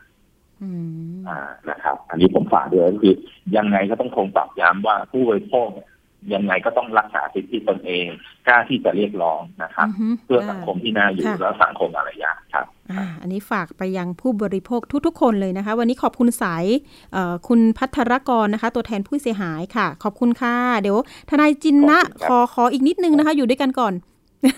ครับผมค่ะ ขอบคุณสายคุณพัทรกรนะคะ สวัสดีค่ะ ค่ะ พี่ทนายคะมีคำถามอีกนิดนึงนะคะ สมมุติว่าครับเราซื้อรถยนต์จากทางเต็นท์ อ่าอืมแล้วทีนี้คือมันจะสามารถเรียกร้องได้เท่าไหร่ มันต้องต้องมีประกันถยต์มือสองถูกไหมครับใช่ค่ะมือสองค่ะ แล้วทีนี้ขับมาจริงๆสักสี่ห้าปีแล้วมันเสียอ่าคือจริงๆเนี่ยรถรถยนต์มือจะมือหนึ่งหรือมือสองเนี่ยสิ่งแรกเนี่ยเราต้องดูก่อนว่าปัญหาที่เกิดขึ้นเนี่ย มันเป็นปัญหาจากการใช้งานปกติ หรือมันเป็นปัญหาที่เรามองแล้วว่า มันเป็นความผิดพลาดจากกระบวนการผลิตหรือการออกแบบค่ะ ของรถยนต์รุ่นนั้นรุ่นนี้ก็แล้วแต่ดังนั้นถ้าเกิดว่าเรามองปัญหาให้ถูกจุดว่ารถยนต์คันนี้ต่อให้ใช้มาสามสี่สิบใช้มาสามสี่ปีห้าปี แต่จริง ๆ มันไม่ใช่ความเสียหายที่เกิดขึ้นตามปกติของการใช้งาน ผมยกตัวอย่างเช่น ใช้งานมาสี่ปีห้าปีแล้วบอกว่าวิทยุไม่ดังหรือว่าโครงแชสซีเอ่อโทษทีหรือว่าเกียร์มีปัญหาหรืออะไรมีปัญหาเนี่ย ถ้ามันเป็นปัญหาจากการใช้งาน ซึ่งตรงเนี้ยเราพิสูจน์ได้จากช่างอยู่แล้วถูกไหมฮะอืมถ้าถ้ามันเป็นปัญหาจากการใช้งานซ่อมแล้วมันต้องหาย ซ่อมแล้วมันต้องหายแต่ถ้าเกิดว่ามันเป็นปัญหาจากกระบวนการผลิตนะครับ ต่อให้ไปซ่อมมันก็จะเป็นเหมือนเดิม เพราะอย่างเช่น เพราะมันเป็นความผิดพลาดมาตั้งแต่การเริ่มต้นค่ะการผลิต หรือการออกแบบมาวัสดุชิ้นหนึ่งชิ้นใดที่ออกแบบมาไม่ถูกต้องแล้ว มันทำให้เครื่องยนต์มันรวน หรือว่าปัญหาเกียร์มันมีปัญหาอะไรก็แล้วแต่เนี่ย ออกแบบมาผิดการทำงานมันก็จะส่งผลกระทบต่อระหว่างการใช้งาน เหล่านี้พอเราตีโจทย์ออกว่าจริง ๆ แล้วเนี่ยความเสียหายมันเกิดจากส่วนไหนจากการใช้งานหรือการออกแบบการผลิตเนี่ย เราก็จะรู้ว่าเรามีสิทธิ์ในการเรียกร้องหรือไม่ เราจะเห็นได้ว่าคดีตัวอย่างในต่างประเทศเนี่ย บางคดีเนี่ยเอ่อรถใช้งานมาแล้วเป็นเกือบสิบปีก็มีนะครับ แต่ผู้ประกอบการก็รีคอแต่บางประกอบการผู้ประกอบการพอรู้แล้วไม่รีคอก็ถูกสำนักงานกฎหมายที่เขาทำเพื่อประโยชน์สาธารณะเนี่ยเขาก็ฟ้องเรียกให้เป็นคดีกลุ่ม แล้วก็เรียกให้เยียวยาก็มีให้เห็นตัวอย่างฮะค่ะ นอกจากนี้ค่ะท่านทนายเรื่องของคอนโดล่าสุดเลยร้องเรียนมาบอกครับว่าเนี่ยอยู่มาเนี่ยซื้อมาประมาณหนึ่งปีนะคะแล้วก็ลิฟต์เสีย ถนนอืมเป็นภาระจำยอม แล้วก็อืมแท้งน้ำไม่เหมือนอืมแบบแปลนที่บอกในอืมในการโฆษณาว่าอย่างนั้นนะคะคืออย่างนี้ครับ เราสามารถอธิบายได้เนื่องจากว่าผมมีประสบการณ์โน้นได้เรื่องพวกนี้ค่ะคือไม่ว่าจะเป็นคอนโดหรือบ้านเนี่ย เวลาเขาจะสร้างเนี่ยเขาจะต้องยื่นแบบนะเมื่อเขาต้องยื่นแบบต่อสำนักงานเขต หรือว่าโยธาในส่วนที่เกี่ยวข้องเนี่ยเขาจะต้องแล้วก็อ่าพรบตามพรบจัดสรรยื่นต่อคณะกรรมการจัดสรรหรือว่ายื่นต่อคณะกรรมการนิติพลอาคารชุดอะไรก็แล้วแต่ คือ เวลาเขายื่นมันจะมีแบบซึ่งภาษาทั่วไปเราเรียกว่าแบบพิมพ์เขียวค่ะเราเอ่อผู้ประกอบการเอ่อก็ดีผู้บริโภคทุกคนหรือผู้ที่เอ่อซื้อบ้านซื้อคอนโดในในตรงนั้นเนี่ย ไปขอคัดได้เลยครับเขาพิมพ์อเขีนุยวญาตให้คัดอือฮึใครก็ไปคัดได้ค่ะพอไปคัดมาปุ๊บเราไปดูเลยว่าที่เขาหนึ่งคือที่เขาโฆษณากับสองพิมพ์เขียวให้ดูสองอย่างนี้เป็นหลักว่าที่เขาโฆษณาเนี่ยเขาจัดให้เราครบถ้วนหรือไม่ สองตามพิมพ์เขียวเนี่ยเขาก่อสร้างตามพิมพ์เขียวหรือไม่อืมถ้าเกิดว่ามันไม่ครบถ้วนเหล่าเนี้ยเรามีสิทธิ์เรียกร้อง ยกตัวอย่างผมมีตัวอย่างที่ที่แถวชลบุรีเนี่ยฮะค่ะบอกว่าจะสร้างนู่นสร้างนั่นสร้างนี่ แต่ปรากฏว่าสร้างไม่ครบถ้วนตามที่ที่ที่เอ่อโฆษณาหรือตามพิมพ์เขียวบอกอืมเราสามารถเรียกร้องสิทธิ์ตรงนี้ของเรามาได้ เพราะว่าค่ะทรัพย์สินส่วนกลางถือว่าเป็นทรัพย์สินของทุกคน ยกตัวอย่างเขาบอกว่าจะสร้างสระน้ำแต่เขาไม่สร้าง อย่างเงี้ยโอ้หรือว่าลิฟต์มีปัญหาเนี่ยแสดงว่าไอ้ลิฟต์มีปัญหาเนี่ยมันปัญหาจากการใช้งานหรือว่าตั้งแต่ส่งมอบ ถ้าตั้งแต่ส่งมอบแสดงว่ามันเป็นเพราะว่าอ่าสินตัวสินค้าเนี่ยมันมีปัญหามาตั้งแต่ทีแรก ค่ะอ่าตัวลิฟต์เนี่ยฮะเพราะฉะนั้นคนที่จะต้องรับผิดชอบเราก็คือ เอ่อเจ้าของโครงการหรือผู้ประกอบการที่ขายสินค้า ก็คืออย่าลืมว่าเราซื้อบ้านหรือซื้อคอนโดเนี่ย เราไม่ได้ซื้อเฉพาะบ้านหรือคอนโด เราซื้อสิทธิ์ติดพ่วงมาด้วย สิทธิ์ติดพ่วงนั้นก็คือ สิทธิ์ในสาธารณูปโภคต่างๆค่ะเมื่อเขาจะให้ไม่ครบตามกฎหมายก็ดีตามโฆษณาก็ดีตามผังที่เขากำหนดไว้ก็ดีเนี่ยเขามีส่วนต้องรับผิดชอบอืมนะครับ ค่ะ แล้วทีนี้เขายังแบบว่า โครงการเนี้ยค่ะ ยกตัวอย่างเลย แถวแถวๆปทุมธานี ก็คือยังยังคงมีการคือขายยังไม่หมดนะคะอืมเอ่อมีน่าจะสองร้อยกว่าห้อง ตอนนี้ขายไปได้ประมาณร้อยห้องค่ะ แล้วก็มีการคัดเลือกตั้งเลือกตั้งเขาเรียกว่าเลือกตั้งนิติบุคคล แต่ทีนี้นิติบุคคลใช่ค่ะ ปรากฏว่าคนที่ถูกคัดเลือกมาปุ๊บอ่าปรากฏว่าทางทางทางโครงการอะ ไม่ยอมไปจดขึ้นจดทะเบียนใช่ไหมคะกับกรมที่ดิน อ่าอ่าบอกว่าคือทางคณะกรรมการเนี่ยเป็นกลุ่มที่รู้มากเสาะหาปัญหาทำให้เกิดวุ่นวายร้องเรียนอยู่นั่นแหละอะไรเงี้ยค่ะ ก็มีการแบบเออไม่มีการจดแจ้งเนาะเขาก็เลยเอ้ยไม่ยอม เพราะว่าเขาเจอปัญหาหลายอย่าง ล่าสุดไปร้องเรียนหลายหน่วยงานแล้วค่ะ อืม คือจริง ๆ ตรงเนี้ยอ่าถ้าดำเนินการอย่างจริงจังและลูกบ้านรู้สิทธิ์ของตัวเองนะครับ เป็นคดีอาญาด้วยนะครับ มันเป็นคดีอาญานั่นหมายความว่าคนที่ขัดขวางไม่ให้ไม่ให้เกิดหรือไม่ให้ดำเนินการตามในในสิ่งที่กฎหมายกำหนดเอาไว้เนี่ยอ๋อค่ะเขามีความผิดแน่นอนในส่วนที่จะเป็นไม่ว่าจะเป็นเจ้าของโครงการ หรือว่าบุคคลหนึ่งบุคคลใดที่อยู่ภายใต้การบังคับดูแลของโครงการเนี่ย คือเนื่องจากว่าอย่างนี้ถ้าถ้าตามตัวอย่างที่เล่าให้ผมฟังเนี่ย เป็นไปได้ว่าเวลาโหวตเนี่ย เวลาโหวตจัดตั้งคณะกรรมการเนี่ย เนื่องจากว่าโครงการยังขายไปแค่ครึ่งเดียวค่ะเพราะฉะนั้นสิทธิ์ส่วนหนึ่งของอานิติเอ่อของโครงการเนี่ยก็ยังมีอยู่อืมเขาก็ถือว่าเป็นเสียงข้างใหญ่ที่เขาจะโหวตจัดตั้งค่ะหรือไม่จัดตั้งได้ ตรงเนี้ยจะต้องไปดูในรายละเอียด แต่ทั้งนี้ทั้งนั้นเนี่ยอ่าลูกบ้านต่อให้มีการอ่าจัดตั้งอ่ามีการจริงๆ การตั้งนิติบุคคลอ่าการตั้งอ่านิติบุคคลอาคารชุดเนี่ย มันตั้งไปตั้งแต่ตอนที่ขอยื่นไปแล้วอ่าตอนที่ขอยื่นเป็นอาคารนิตินิติบุคคลอาคารชุดเนี่ยคือโครงการเป็นคนยื่นและโครงการเป็นคนดูแลในเบื้องต้นในชุดแรกก่อนค่ะหลังจากมีการก่อตั้งอ่าก็คือรวบรวมลูกบ้านได้แล้วเนี่ยจึงมาชุดที่สองเนี่ยจะเป็นชุดของลูกบ้านในแท้จริง แต่คะแนนเสียงอาจจะสู้ไม่ได้ค่ะหรือว่ามีปัญหาอะไรก็แล้วแต่ที่ทำไม่ได้ตรงเนี้ยมันต้องอาดูในรายละเอียดแล้วก็จะบอกว่าไม่ต้องอา ตกใจไปว่าเอ้ยคะแนนเสียงเราสู้ไม่ได้ การที่ใครเข้ามาเป็นผู้ดูแลแล้วไม่ทำตามกฎหมายเนี่ย มีโทษทางอาญานะครับอืมมีโทษทางอาญานั่นหมายความว่าลูกบ้านหรือว่าเจ้าของห้องเนี่ยที่ที่ประทุมอะไรก็แล้วแต่เนี่ยฮะค่ะถ้าเห็นว่าคนที่ดูแลปัจจุบันเนี่ย เป็นนิติบุคคล หรือเป็นผู้บริหารเข้ามาบริหารนิติบุคคลระหว่างส่งมอบให้ลูกบ้านเนี่ยนะ อันเนี้ยถ้าไม่ทำตามหรือทำตามแล้วไม่สอดคล้องกับกฎหมายเนี่ย มีโทษทางอาญามีโทษซึ่งจริงค่ะๆอย่างในคดีที่เราทำเนี่ย เราก็ใช้กรณีเนี้ยบีบเขาเขาก็เขาก็เริ่มกลัวแล้วเขาก็ต้องมาเจรจาแล้วว่าเฮ้ยคุณจะเอายังไงค่ะเอ่อถ้าเกิดว่าคุณริดรอนสิทธิผู้บริโภคเราก็เดินหน้าเต็มที่อ๋ออืมค่ะ เห็นว่าตอนนี้เนี่ยทางกรมที่ดินหรือเปล่าคะที่ดูแลเรื่องนี้ใช่กรมที่ดินเป็นสั่งปรับแล้วแต่ว่า คือกรมกรมที่ดินเนี่ยเป็นเป็นเป็นหน่วยงานหนึ่งที่มีองค์กรเอ่อมีมีหน่วยงานอีกหน่วยงานหนึ่งที่ไปสังกัดกับกรมที่ดินในการรับผิดชอบส่วนของอาคารชุดกับส่วนของบ้านจัดสรรอืมเห็นว่ามีโทษสั่งปรับรายวันด้วยใช่ไหมคะใช่ ถ้าเกิดไม่ทำคือตามันมเป็นอย่างนี้ยโทษปรับแล้วก็จริงๆมีโทษจำคุกด้วย ถ้าเกิดว่าเป็นเข้าข่ายความผิดบางสิ่งบางอย่างที่มีโทษจำคุกซึ่งจริงๆมันมันมีเยอะรายละเอียดมันมีเยอะค่ะพี่ทนายแล้วทีนี้เขาไม่ทำตามหมายถึงว่าเขาไม่ยอมจ่ายอะค่ะ อันนี้ผู้ร้องแจ้งอะนะคะว่า มีโทษสั่งปรับแล้วนะคะ แต่เขาก็ยังไม่จ่ายนะคะ ตอนนี้ก็เหมือนกับไม่มีอะไรทำเขาได้เลยค่ะเขาก็เลยเอเอออไม่หรอกค่ะครับ เอาก็จริง ๆ นะ ถ้าเกิดว่า ไม่สั่งกลับค่ะแล้วไม่นี่ถือว่าดื้อแพ่งนี่อืมมีโอกาสที่จะโดนเอ่อเรียกกรรมการมา แล้วก็อาจจะมีโทษการจำคุกกรรมการด้วยอ๋อคือจริงๆแต่กรรมการยังไม่ได้จดแจ้งนะคะ ก็คือตอนนี้ยังเป็นอำนาจของทางคอนโดโดยตรงทางเจ้าของโครงการอ่านั่นแหละ กรรมการเจ้าของโครงการนั่นแหละอ๋อมีโอกาสโดนสูงกรรมการบริษัท คือจริงๆถ้าเกิดว่ามานั่งกลางข้อเที่จริงกับข้อกฎหมายแล้วเนี่ย เราจะบอกได้เลยว่าผู้ประกอบการที่พยายามจะเอาเปรียบ หรือว่าพยายามที่จะ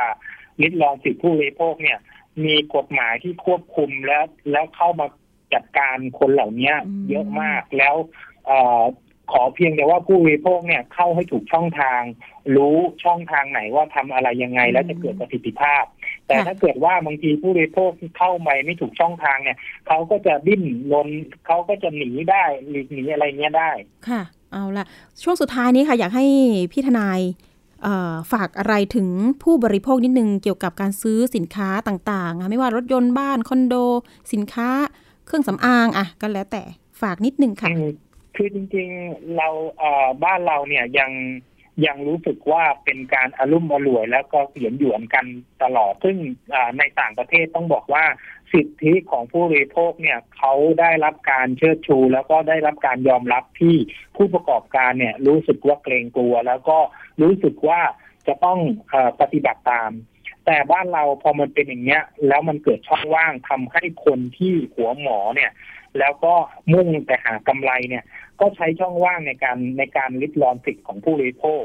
เราเนี่ยในฐานะที่เป็นผู้บริโภคเราไม่ควรนิ่งเฉย ต่อให้เขาวันนี้เขาเอาเปรียบเราแล้วเราหยวนเขา วันหนึ่งเขาจะไปเอาเปรียบลูกหลานเหลนโหลนเราอยู่ข้างอยู่ต่อไปฉะนั้นเราต้องหยุดปัญหานี้ด้วยตัวเราเองค่ะแล้วก็ลุกขึ้นมาใช้สิทธิ์ของเราอย่างเต็มที่ วันหนึ่งเราอาจจะบอกว่าเอ้ยเดี๋ยวมันก็มีอีกแต่การที่เราอ่าให้บทเรียนผู้ประกอบการอยู่เรื่อยๆแบบเนี้ย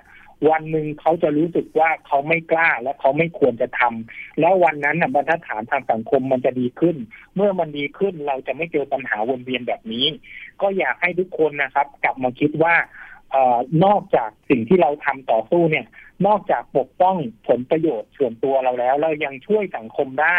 ทุกวันเนี้ยเราไม่จำเป็นจะต้องเป็นฮีโร่หรือว่าเป็นใครก็แล้วแต่มาออกมาเพื่อสังคม แต่ว่าเราแค่พยายามรักษาสิทธิ์ของตัวเราเนี่ย แล้วมันก็จะเป็นส่วนหนึ่งในการพัฒนาสังคมได้ค่ะค่ะ ได้เลยค่ะ ขอบคุณมากๆเลยค่ะสำหรับข้อมูลวันนี้ความรู้ได้หลายเรื่องเลยนะคะ ท่านทนาย ขอบคุณสำหรับครับสายนะคะ ทนายจินนะแย้มอ่วม ทนายความจากทางมูลนิธิเพื่อผู้บริโภคนะคะ วันนี้ก็เป็นกำลังใจให้ทุกๆ คนเลยนะคะ ต่อสู้เพื่อสิทธิของผู้บริโภคค่ะ วันนี้ขอบคุณสายจากท่านทนายจินนะค่ะ สวัสดีค่ะครับขอบคุณครับสวัสค่ะดีครับค่ะ สวัสดีค่ะ นี่ก็เป็นข้อมูลต่างๆเลยนะคะ ไม่ว่าจะเป็นซื้อสินค้าต่างๆ ต้องระมัดระวังแล้วก็ ถ้าเกิดเราเป็นผู้เสียหายแล้วเนี่ยก็ต้องออกมานะคะ พิทักษ์สิทธิของเรานะคะ เพื่อที่จะอาจจะเป็นเคสตัวอย่างให้กับสังคม แล้วก็ผู้บริโภคท่านอื่น ๆ ด้วยนะคะ เอาละค่ะ ช่วงสุดท้ายนี้นะคะ ไปพบกับช่วงคิดก่อนเชื่อนะคะ กับดรแก้วกังสดานอัมภัย นักพิษวิทยา และคุณชนาทิพย์ไพรพงศ์วันนี้เสนอตอนโควิด -19 กับการใช้ใบผ่านทาง หรือ Immunity Passport นะคะ เป็นไปได้หรือไม่ค่ะ ไปติดตามค่ะ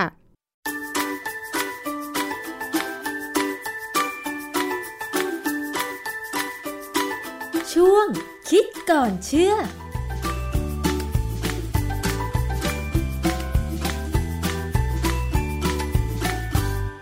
าสู่ช่วงคิดก่อนเชื่อนะคะ กับดรแก้วกังสดานนภัยนักพิษวิทยากับดิฉันชนาทิพไพรพงศ์ค่ะ วันนี้คุยกันเกี่ยวกับเรื่องของโควิด -19 กันอีกครั้งหนึ่งนะคะ คุณผู้ฟังที่ผ่านมาเนี่ยเมื่อ ผู้ป่วยที่ติดเชื้อโควิด -19 รักษาตัวหายดีแล้วเนี่ยนะคะ ก็จะมีใบรับรองแพทย์ใช่ไหมคะ เพื่อเอาไปแสดงต่อที่พักอาศัยเช่น อาคารชุดว่าหายแล้วนะคะ สามารถเข้าไปกักตัวแล้วก็พักอาศัยได้นะคะเวลาคนที่จะเดินทางค่ะ โดยเฉพาะที่เดินทางมาจากต่างประเทศเนี่ย ช่วงที่มีการระบาดของโควิด -19 หนักๆ เนี่ย ผู้ที่เดินทางก็ต้องขอใบรับรองแพทย์ Fit to Fly เพื่อที่จะยืนยันว่าตัวเองไม่มีเชื้อโควิด -19 นะคะ ทีนี้มันก็มีข่าวลือว่า ถ้าต่อไปนี้เนี่ยใครมีภูมิคุ้มกันต่อโควิด -19 แล้ว ก็จะออกใบรับรองให้ว่าบุคคลนั้นสามารถเดินทางได้อย่างเสรี หรือเป็นคนที่มีภูมิต้านทานไม่ติดเชื้อโควิด -19 อันเนี้ยในทางการแพทย์หรือในทางวิทยาศาสตร์เนี่ยมันสามารถบอกได้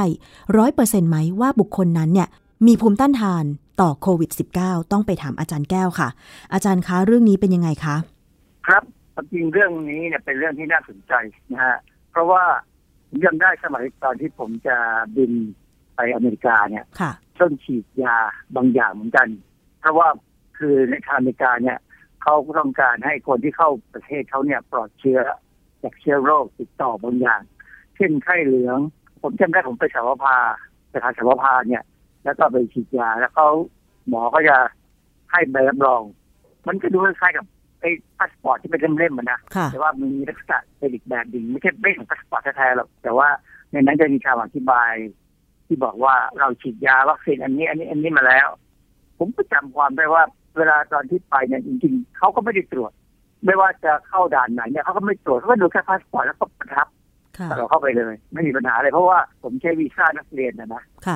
ค่ะมาช่วงของโควิด -19 เนี่ย ก็มีคนพูดถึงเรื่อง immunity passport นะครับว่าเอ่อคล้ายๆกับใบผ่านทางว่าคนนี้เขามีภูมิต้านทานมาแล้วนะ เพราะว่าอันที่หนึ่งเขาอาจจะติดเชื้อมาแล้วค่ะแล้วก็หายดีแล้ว แล้วก็มีการตรวจเลือดแล้วว่ามีไอ้ภูมิคุ้มกันค่ะที่เป็นพวกแอนติบอดีแล้วนะฮะหรือว่าอนาคตเนี่ยอาจจะมีการใช้วัคซีนถ้าฉีดวัคซีนเนี่ย ก็จะมีภูมิคุ้มกันขึ้นแน่ๆตอนนี้มีข่าวออกมาว่าบริษัทที่เราเคยพูดถึงเนี่ยนะฮะโมเดอร์นาเนี่ยค่ะเอ่อเขาทดลองไอ้วัคซีนของเขาเนี่ยใน phase หนึ่งในคนเนี่ย ได้ผลออกมาแล้วว่าภูมิต้านทานดีขึ้นมาดีอืมก็จะเข้าเฟสสองอะไรไปเรื่อยๆนะฮะก็สักถึงทางข่าวเขาบอกว่าประมาณมกราเนี่ย น่าจะมีอะไรที่เป็นข่าวดีออกมาแล้ว ว่าจะมีวัคซีนนะฮะค่ะแต่คราวนี้ไอ้เรื่องของเจ้า immunity passport เนี่ยองค์การอนามัยโลกหรือหรือ WHO เนี่ยก็ได้แถลงข่าวมาเมื่อวันที่ 25 เมษายน 2020เนี่ยนะฮะว่าเอ่อไอ้การที่เกิดใบผ่านทางใบเบิกทางอะไรแบบเหล่าเนี้ยมันเป็นเรื่องยากนะค่ะเพราะว่ามันจะต้องมาระบุให้ชัดเจน มันมีปัญหาเหมือนกันเดี๋ยวผมจะอธิบายต่อให้ฟังว่า WHO เนี่ยเขามองยังไงนะฮะ ประการที่หนึ่งเออมันยังไม่มีหลักฐานที่จะระบุว่าคนที่ป่วยโควิด -19 แล้วเนี่ยพอหายแล้วเนี่ยจะไม่กลับมาติดเชื้ออีกเหรอคะนะอาจารย์ที่ผ่านมาเนี่ยมันมีข่าวที่บอกว่า คนที่ป่วยเป็นโควิด -19 เอ่อถ้าจะไปบริจาคเลือดเพื่อนำไปสกัดพลาสมาอาจจะเอาไปป้องกัน หรือว่าไปทำวัคซีนหรืออะไรก็ตามเนี่ยนะคะ มันจะได้ผลดี อันนี้คือไม่สามารถบอกได้เลยเหรอคะว่าคนที่เคยติดเชื้อโควิด -19 และหายแล้วมันจะมีภูมิต้านทานดีทุกคนนะคะอาจารย์ อันนั้นเป็นเป็นอีกเรื่องหนึ่ง แต่ว่าการที่จะมีภูมิต้านทานมีแอนติบอดีสูงหรือต่ำเนี่ย มันขึ้นอยู่แต่ละคนด้วยไม่ใช่ทุกคนนะฮะเพราะฉะนั้นอย่างตอนที่แล้วมีอยู่ครั้งหนึ่งที่เราคุยเรื่องเนี้ยเอ่อก่อนที่เขาจะเอาพลาสมามาใช้เนี่ย เขาต้องทำไตเตอร์ มันคือการวัดว่ามีแอนติบอดีสูงพอไหมที่จะใช้นะฮะไม่ใช่ว่าอยู่ๆมาใช้เลยค่ะนะฮะทีนี้เออเราเคยมีข่าวว่ามีหญิงจีนนะที่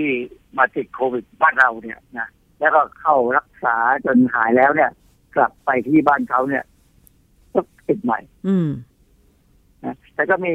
บางคนเหมือนกันที่ว่าบางคนเนี่ยหายแล้วพอจับเอาไปเอ่ออะไรนะเอาฟิวคัสเอาเอาเมือกที่อยู่ในจมูกหรือในคอเนี่ยไปตรวจก็เจอเชื้อ แต่ว่ามันกลายเป็นเชื้อตายไม่ได้ค่ะเชื้อเป็นค่ะก็เป็นอย่างนั้นได้เหมือนกัน ที่ญี่ปุ่นก็มีข่าวเหมือนกันนะฮะเพราะฉะนั้นเรื่องเนี้ยมันยังไม่ชัดเจนว่า หายแล้วจะกลับมาติดเชื้อหรือเปล่า บางคนเนี่ยเอ่อไอ้ระบบภูมิต้านทานเนี่ย บางคนก็สั้นบางคนก็ยาวค่ะมันขึ้นอยู่กับว่าคนคนนั้นเป็นยังไงมัน มันขึ้นกับความแข็งแรงขึ้นกับอะไรหลายๆอย่างนะฮะอืมเอ่อองค์การอนามัยโลกเนี่ยให้ข้อมูลออกมาในวันที่ 26 26 เมษายนเนี่ยว่า ผู้ป่วยที่หายจากการติดเชื้อนั้นมีแอนติบอดีต่อสู้กับเชื้อไวรัสสูงในแค่บางคนนะบางคนไม่สูงนะฮะบางคนต่ำเลยซึ่งอันนี้ก็เป็นตัวเลขที่เป็นเป็นข้อมูลที่ต้องเป็นไปได้นะเพราะฉะนั้นอันเนี้ย ทำให้องค์การอนามัยโลกยังไม่ค่อยมั่นใจกับไอ้เจ้า immuno immunity passportหรือว่ามีประเทศที่มั่นใจนะ จะให้จะให้แบบนี้ได้เลยคือในอเมริกาเนี่ยแน่ค่ะๆอเมริกาเนี่ยดรแอนโทนีฟาวซีเนี่ย ผู้อำนวยการสถาบันโรคภูมิแพ้ และโรคติดเชื้อแห่งชาติเนี่ย ก็พูดไว้ในช่วงเดือนเมษายนเหมือนกันว่า เป็นไปได้ในอนาคตที่สหรัฐจะพิจารณานโยบายการมีบัตรผ่านทาง สำหรับผู้ที่มีภูมิต้านทานโควิด -19 ค่ะแล้วก็มีข่าวต่อมาเลย ไม่ไม่นานนะครับเนี่ย ก็มีข่าวว่าประเทศชิลีกับเยอรมันเนี่ย มีแนวโน้มเหมือนกันที่จะออกไอ้เจ้าบัตรภูมิคุ้มกันหรือ immunity passport หรือ immunity card นะฮะค่ะเพื่อให้คนที่หายดีแล้วเนี่ย ออกไปทำงานได้นอกบ้านได้ได้อย่างสบาย อืมอาจารย์ก็เท่ากับว่าถ้าออกให้คนที่เคยติดเชื้อโควิด -19 แล้วหายดี กลับไปทำงานได้ หมายความว่าเหมือนคล้าย ๆ กับใบรับรองแพทย์ใช่ไหมคะ แต่ความเข้าใจของดิฉันเนี่ยคือว่าออกให้กับทุกคนที่ไปตรวจแล้วว่ามีภูมิต้านทานโควิด -19 อันนี้ไม่ทราบเป็นยังไงคะคือประมาณอย่างนั้นนะคือหมายความว่า คนที่มีภูมิต้านทานแล้วเนี่ยเขาก็จะมีอาจจะดูจะมีบัตรอันนี้ แต่อย่างที่บอกแล้วว่า WHO เนี่ยไม่มั่นใจว่าไอ้เจ้าภูมิคุ้มกันเนี่ย มันอยู่ได้นานแค่ไหนค่ะเอ่อมีงานวิมีคนหนึ่งเขาเป็นเจ้าหน้าที่ของเดี๋ยวนะผมหาข้อมูลนิดหนึ่งค่ะ คือหมายความว่าแม้แม้คนนั้นจะไม่เคยติดเชื้อโควิด -19 แต่ถ้าไปตรวจแล้วว่ามีภูมิต้านทานต่อโควิด -19 รัฐบาลของประเทศเหล่านี้ก็จะออกใบผ่านทางให้เหรอคะอาจารย์ เออซึ่งมันเป็นไปไม่ได้ ยกเว้นคนนั้นจะฉีดวัคซีนได้รับการฉีดวัคซีนนั่นน่ะแต่วัสิคซีนคะยังไม่เสร็จไงใช่ยังไม่เสร็จค่ะก็ต้องรอให้วัคซีนนี้เสร็จก่อนแค่นั้นอาจจะเป็นไปได้ค่ะเออมีงานวิจัยอันหนึ่งเออเขาเป็นเชิงข้อมูลเนี่ยนะเขาคนนี้เขาชื่อคาร่าลินเป็นนักวิจัยของ University of California at San Francisco ก็เขาก็ศึกษาน้ำเลือดของผู้ที่ติดเชื้อแล้วประมาณร้อยคนนะเออ เขาก็ตรวจดูโปรตีนที่มันสามารถจับได้กับสไปค์โปรตีนของโควิด -19 เดี๋ยวต้องเข้าใจนิดนึงเจ้าไอ้เจ้าโควิด -19 เนี่ย มันลักษณะเป็นเป็นเป็นไอ้ก้อนๆกลมๆแล้วก็มีคล้ายๆหนาม ซึ่งหนามเนี่ยเป็นโปรตีนค่ะแล้วเราก็หวังกันว่าไอ้เจ้าโปรตีนตัวนี้แหละ คือตัวที่จะเป็นตัวกระตุ้นให้เกิดภูมิต้านทาน หรือเป็นตัวที่ภูมิต้านทานจะเข้ามาจับมัน คือถ้าระบบถ้าแอนติบอดีเนี่ยเข้ามาจับที่สไปค์โปรตีนได้เนี่ย ไวไวรัสก็จะทำอะไรต่อไม่ได้ค่ะฮะคาร่าลินช์เนี่ยเขาก็ศึกษาเรื่องพวกนี้ แล้วเขาก็พบว่าคนไข้เนี่ยสามารถสร้างแอนติบอดีได้ในช่วง2ถึง15วัน หลังมีอาการ จากข้อมูลจากเมืองจีนบอกว่า10ถึง15วัน ซึ่งก็ไม่น่าจะต่างกันมากนะแอนติบอดีที่เกิดเนี่ยจะเป็น IgM แล้วก็ตามมาด้วย IgG ซึ่งอันนี้เป็นไปตามทฤษฎีค่ะคือถ้าเราจำได้ว่า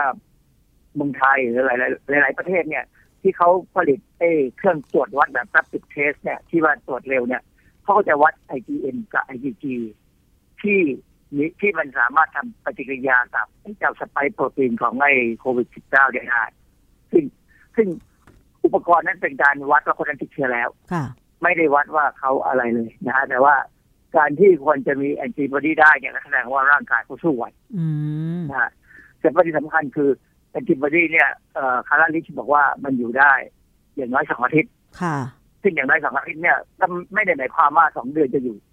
ร่างกายมนุษย์เนี่ยนะปกติแล้วเนี่ยอะไรที่ไม่จำเป็นเรากำจัดทิ้งอ๋อค่ะ เรากำจัดทิ้งเราไม่ไม่ ไม่สะสมค่ะ หมายความว่าถ้าสมมติว่าผู้ป่วยติดเชื้อโควิด -19 จะมีแอนติบอดี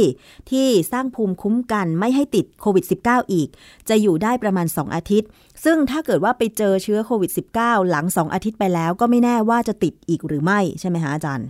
คือเขาบอกอย่างน้อยสองอาทิตย์อืมนะครับไม่ได้บอกว่าอย่างว่ามันยาวไปได้ถึงเท่าไหร่ เพราะว่ามันก็แต่ละคนอย่างที่ผมบอกกันนะแต่ว่าจริงๆ แล้วเนี่ยแอนติบอดีเนี่ยตัวแอนติบอดีเนี่ยเป็นโปรตีนซึ่งมักจะอยู่ไม่ได้นานหรอกมันค่ะจะถูกทำลายทิ้ง สิ่งหนึ่งที่เกี่ยวกับระบบภูมิต้านทานที่อาจจะอยู่ได้นานก็คือ memory cell เอ่อเป็นเซลล์ความจำเซลล์ความจำว่า ถ้ามีเชื้อเข้ามาเนี่ย เจ้าเซลล์ตัวนี้จะรีบปรับตัวเพื่อสร้างแอนติบอดีหรือเพื่อปรับตัวไปเป็นเซลล์เลือดขาวที่เข้าไปต่อสู้ได้เลยค่ะ เพราะฉะนั้น memory cell หรือเซลล์ความจำเกี่ยวกับทางด้านระบบภูมิต้านทานเนี่ย เป็นเป็นเรื่องสำคัญที่ยังไม่ค่อยมีใครพูดอืมนะค่ะยังไม่ค่อยมีใครพูดเลยถ้าที่ผมฟังข่าวเนี่ย คือเรามักจะไป เน้นเรื่องแอนติบอดีกัน ซึ่งแอนติบอดีเนี่ยมันเหมือนกับแก้ไขในช่วงเวลานั้นอะค่ะไม่ได้ไม่ได้นานหรอก แต่ว่าสิ่งที่จะเกิดขึ้นมาเวลาเราฉีดวัคซีนเนี่ย เราจะได้เซลล์ความจำนี้ขึ้นมา ค่ะอะมันจะมีทั้งสร้างเป็นเม็ดเลือดขาวที่เข้าไปฆ่าโดยตรงค่ะหรือเป็นทั้งเม็ดเลือดขาวที่สร้างแอนติบอดีออกมาทันทีที่มีการได้รับเชื้อเข้าไป ค่ะเพ ราะฉะนั้นถ้าสมมติว่าใครสามารถสร้างยาหรืออะไรก็ตามที่ไปกระตุ้น ที่จะทำให้ memory cell มันสามารถทำงานสร้างแอนติบอดีขึ้นมาเมื่อเชื้อโรคเข้าไปสู่ร่างกาย อันเนี้ยน่าจะเป็นประโยชน์ระยะยาวใช่ไหมอาจารย์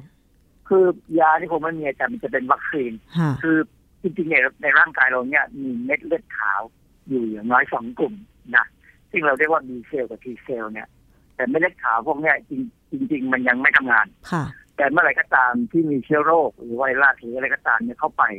ระบบร่างกายเราเนี่ยจะจำเลยว่าไอ้สิ่งพวกเนี้ยที่มีลักษณะเป็นโปรตีนเนี่ยไม่ใช่โปรตีนในเลือดเราค่ะก็จะมีการกระตุ้นให้เม็ดเลือดขาวที่เป็นเม็ดเลือดขาวแบบที่ยังไม่เหมือนกับเม็ดเลือดขาวที่ยังไม่รู้เรื่องอะไรเนี่ย สามารถจะกระตุ้นตัวเองขึ้นมาเพื่อทำลายสิ่งแปลกปลอม แล้วการทำลายเนี่ยจะมีการเหลือ เซลล์ที่เป็นเหมือนกับเป็นขุมพลังที่จะไว้ใช้เมื่อไหร่ก็ได้ค่ะในระยะที่นานหน่อยนะแต่ถามว่านานแค่ไหนก็ขึ้นอยู่กับว่าเชื้อโรคตัวนั้นมันกระตุ้นได้ขนาดไหนค่ะอย่างอย่างกรณีของเอ่อฝีดาษให้กรทิพย์เนี่ย เคยปลูกเอ่อคุณชนาทิพย์เคยปลูกฝีไหมเคยค่ะ ป้องกันแค่กรทิพย์เนี่ยค่ะเขาบอกว่าไอ้ซึ่งซึ่งการปลูกฝีสมัยผมเนี่ยนะ เขาเอาหนองหนองฝีเนี่ยหยดไปที่ผิวหนัง แล้วก็เอาเข็มไปสะกิดเป็นแผลเลยค่ะค่อนข้างจะน่ากลัวนะแต่สมัยนี้คงไม่เป็นไรแล้วล่ะไม่ไม่น่ากลัวแล้วคือพอปลูกแล้วเนี่ยก็จะเป็นแผลเป็นนิดหน่อยเหมือนกัน แต่ว่าภูมิต้านทานที่จะมีอยู่เนี่ย ซึ่งอยู่ในรูปของ memory cell เนี่ยจะอยู่ได้นานอย่างน้อยถึงประมาณ 88 ปี ค่ะ โอ้ เกือบตลอดชีวิตเรานะอาจารย์ เกือบตลอดชีวิตเพราะฉะนั้นไอ้ฝีดาษเนี่ยปัจจุบันเนี่ยเราถึงบอกว่ามันเป็น เชื้อโรคเป็นโรคที่เราเออได้เขียดไปแล้ว คือทำลายทิ้งไปได้หมดแล้ว ค่ะ ในโลกนี้ไม่ควรจะมีใครติดฝีดาษอีกแล้ว แต่เชื้อฝีดาษยังมีเก็บอยู่ในหลายประเทศอืมในห้องแลบแต่ที่อู่ฮั่นเนี่ยมีแน่ๆอย่างที่อเมริกาเนี่ยมีแน่ๆฝรั่งเศสอังกฤษสเปนรัสเซียมีมีหมด แต่เขามีไว้เพื่อใช้ศึกษา เพื่อวิจัย เราบอกว่าแค่นั้นนะว่าแค่ศึกษาวิจัยเพื่อหาทางป้องกัน ผมไม่เอามาทำอย่างอื่นนะครับค่ะที่มันมีบทความวิจัยอยู่บทความหนึ่งเอ่อเขาเปรียบเทียบเทียบเทียบเคียงระหว่างเจ้าซาร์ซาร์นี่ก็เป็นโคโรนาไวรัสก็เป็นพี่น้องกับไอโควิด -19 นี่แหละ เพราะโควิด -19 เนี่ยจริงๆ ก็คือซาร์ตัวหนึงเหมือนกันค่ะเอ่องานวิจัยชื่อ lack of peripheral memory B cell responses in recovered patient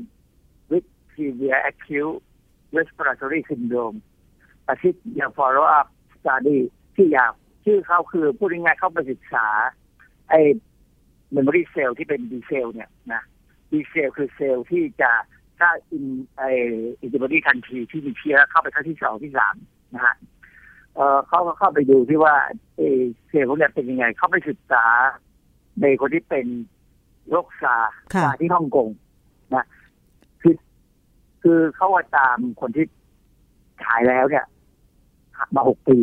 นะเขาก็ไปเจอไปศึกษาในคนไข้ยี่สิบสามคนนั้นตีพิมพ์ใน Journal of Immunology ปีสองพันยี่สองพันสิบเอ็ดคนไข้ยี่สิบสามคนที่เคยติดเชื้อซาร์ในฮ่องกงปีสองพันสามเอ่อคนพวกเนี้ยจะมีเมมโมรีเซลล์ทั้งที่เป็น B เซลล์กับ T เซลล์ B เซลล์เนี่ยเป็นตัวสร้างอินติบอดี T เซลล์เนี่ยจะเป็นตัวที่จะกระตุ้นขึ้นมาต่อสู้ทันทีค่ะนะฮะก็พบว่า เฉพาะเมมโมรีเซลล์ที่เป็น T เซลล์เท่านั้น ของคนไข้ประมาณร้อยละหกสิบเนี่ยที่ตอบสนองต่อโปรตีน ซึ่งแสดงความเป็นแอนติเจนของเชื้อซาร์คือคืออย่างเงี้ยเวลาคนที่ติดเชื้อไม่ว่าอะไรก็ตาม แต่กรณีของซาร์นี่เขายกตัวอย่างของซาร์เนี่ยนะมันจะมี B cell กับ T cell ที่เป็น memory cell เนี่ยค้างอยู่ในเลือดพอสมควร คราวนี้ถ้ามีเชื้อเก่าเข้าไปเนี่ย ทั้ง B เซลและ T เซลควรจะถูกกระตุ้นให้ออกมาทำงานใหม่ ค่ะ แต่ปรากฏว่าในกรณีของซาร์เนี่ยเขาพบว่ามีคนไข้แค่ร้อยละหกสิบเท่านั้นที่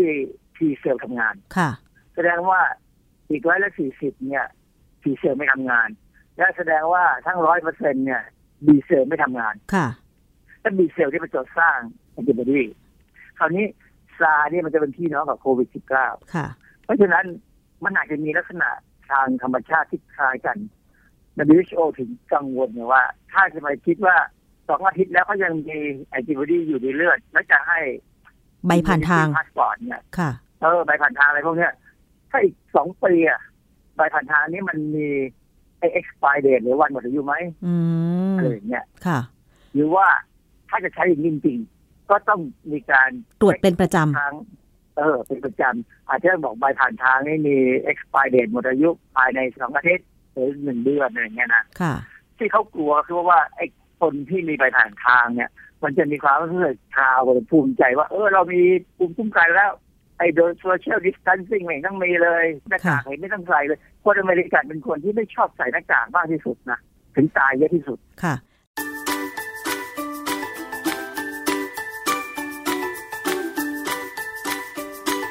ช่วงคิดก่อนเชื่อ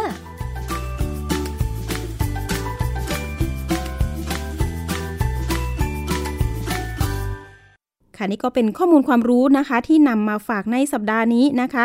สำหรับวันนี้นะคะเวลาหมดแล้วนะคะ อภิคณาบูราริศเจอกันวันพุธหน้าเวลาเดิม วันนี้ขอบคุณสำหรับการติดตามรับฟัง สวัสดีค่ะ ติดตามรับฟังรายการย้อนหลังได้ที่เว็บไซต์และแอปพลิเคชันไทย PBS Radio ไทย PBS ดิจิทัล Radio วิทยุข่าวสารสาระ เพื่อสาธารณะและสังคม